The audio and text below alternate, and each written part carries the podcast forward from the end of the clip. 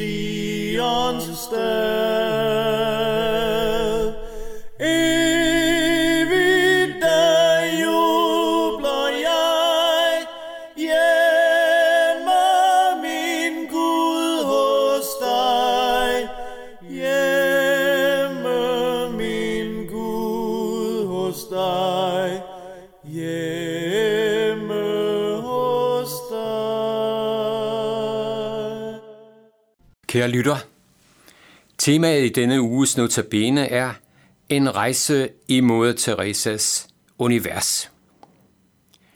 I går fortalte jeg om besøget hos Moder Teresa i Calcutta og synet af unge noviser og søstre i bøn i moderhusets kirkesal. I dag, hvor vi ender i Australien, foretager vi en togrejse til den vigtige by i Moder Teresas historie – nemlig Darjeeling i Himalaya-bjergene. Vi 12 fra den danske Mission Øst-gruppe tog ikke de 600 km fra Calcutta til Darjeeling i tog. Hurra for flymulighederne. Men Moder Teresa gjorde det den 10. september 1946. I den kendte teby havde hendes orden Loreto-søstrene nemlig deres retrætecenter. Ja, hun var også uddannet som lærer der. Dertil tog mod Teresa, der var blevet rektor for en pigeskole i Calcutta, på et tiltrængt hvil. På togrejsen så hun nemlig en masse fattige på hver eneste perron. De stak hænderne ind for om muligt at få noget af de rejsende.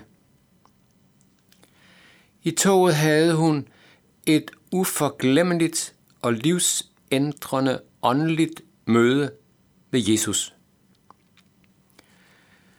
Jesus havde bedt hende om at begynde en tjeneste blandt de fattige af de fattigste og uønskede i Calcutta.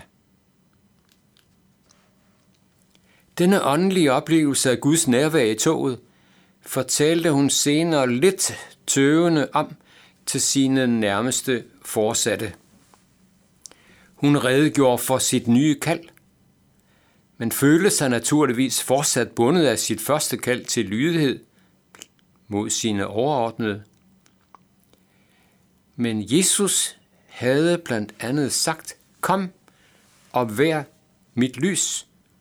Og spørgsmålet, vil du nægte mig det? I toget gav Gud hende, som hun siger, kaldet i kaldet til at slukke Jesu tørst på korset. Ikke efter vand, men efter kærlighed og sjæle. Hendes oplevelse hang altså nøje sammen med langfredag på Golgata. Som hun et sted siger om den lidende verden, verden er et åbent Golgata. Derfor skal vi naturligvis i dag slutte med en Golgata-salme. Jeg tørster. Det er et så centralt citat, at det står på et skilt i alle kapeller, der har med Mor Teresa at gøre. Og da jeg var til messe i den katolske kirke på Frederiksberg den 5. september 2016, den dag mod Teresa blev helgenkåret, der havde præsten også skrevet disse ord på et skilt. Der lå meget mere i togoplevelsen, end hun har fortalt nogen. For hun følte lige frem at blive forenet med Jomfru Maria, Jesu mor, der var den første, der hørte Jesus skrig, jeg tørster.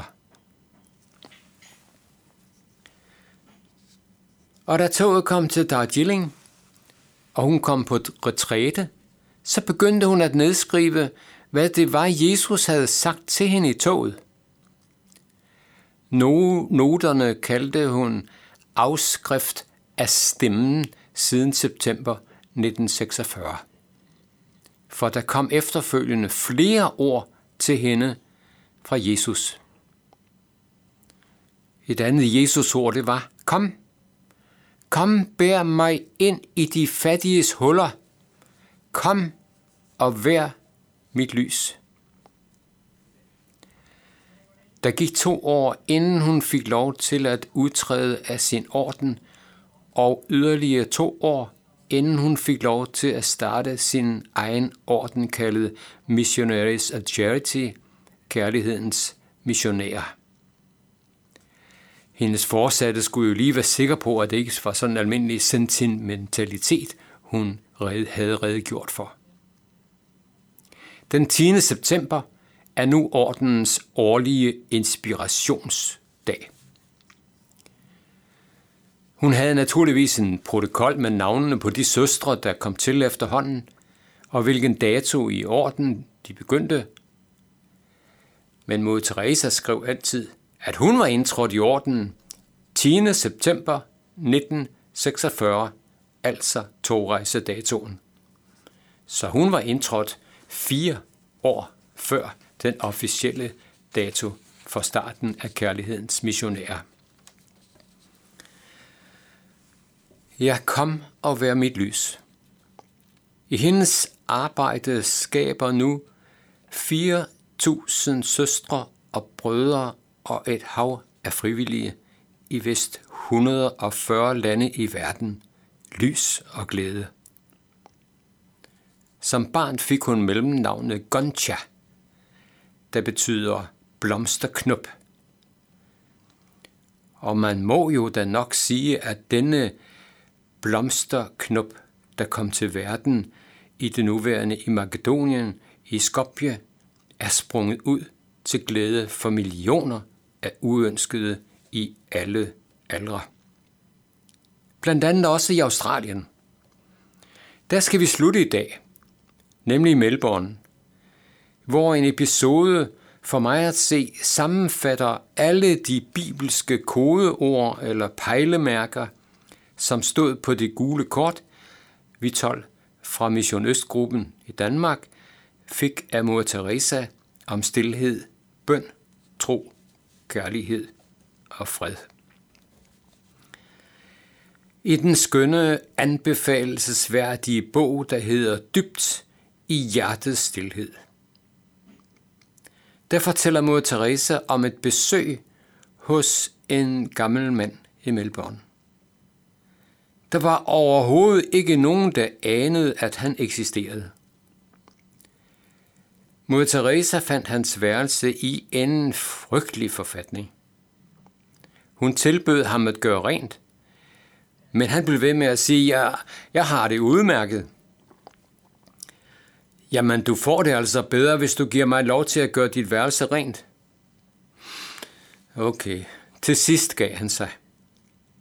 I værelset stod der en smuk lampe, der var dækket af et flere år gammel lag støv. Mor Teresa spurgte, hvorfor tænder du ikke din lampe? Ikke noget svar. Mor Teresa fortsatte derfor stedet, vil du tænde lampen, hvis søstre kommer og besøger dig? Ikke noget svar.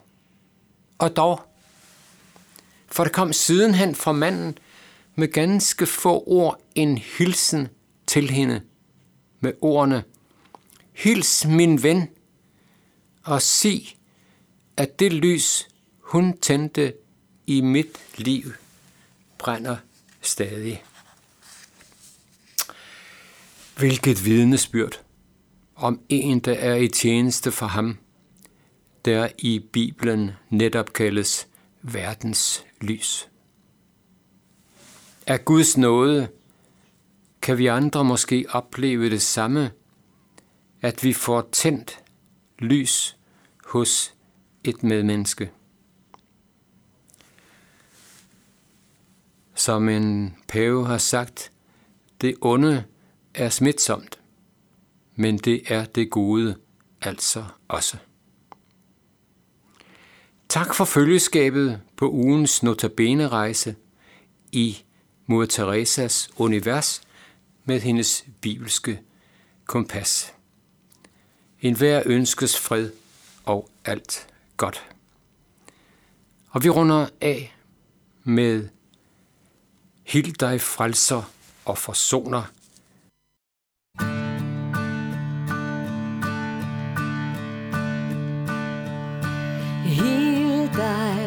frelser og forsoner